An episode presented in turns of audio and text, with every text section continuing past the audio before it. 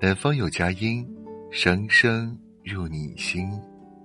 嗨，晚上好，我是男生。今天过得好吗？有人说，想让自己慢慢变好的，是认准了目标，日复一日的坚持。但坚持又是我们最难做到的一件事儿。如果不想坚持，可以找到太多放弃的理由，比如跑步，夏天太热了，一身汗；冬天太冷了，跑不动。比如学习，今天太累了不想学，明天太忙了没时间。日子一天天过去，你随着自己的性子，三天打鱼两天晒网，久而久之就不了了之了。滴水石穿，非一日之功。神驹木断，非一日之力；冰冻三尺，也非一日之寒。有人说，坚持和不坚持啊，都得吃苦，但前者的苦呢，会让人生越来越好，而后者的苦，则会让人生越来越停滞。江苏有一位听友叫刘叶阳，他是一名基金的销售经理，他从一个。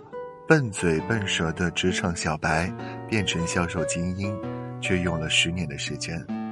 这十年，他每天学习一小时，每天给十个客户打电话，每天拜访两个客户。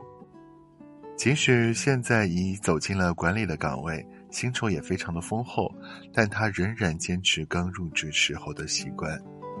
想起大自然的竹子定律，竹子用了四年的时间。只长了三厘米，但从第五年开始，每天以三十公分的速度疯狂生长，仅仅六周就能长到十五米高。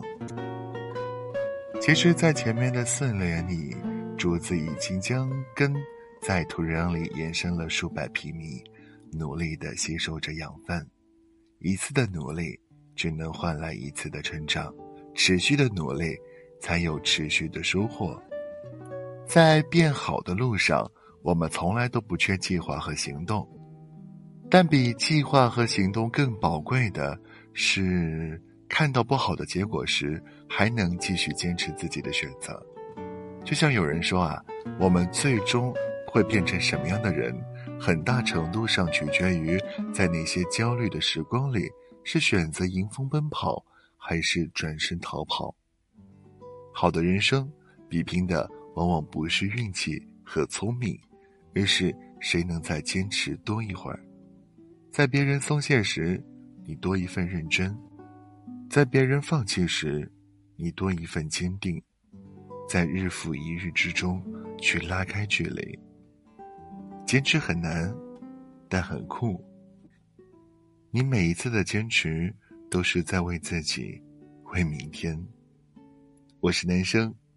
感谢您的收听，明天见，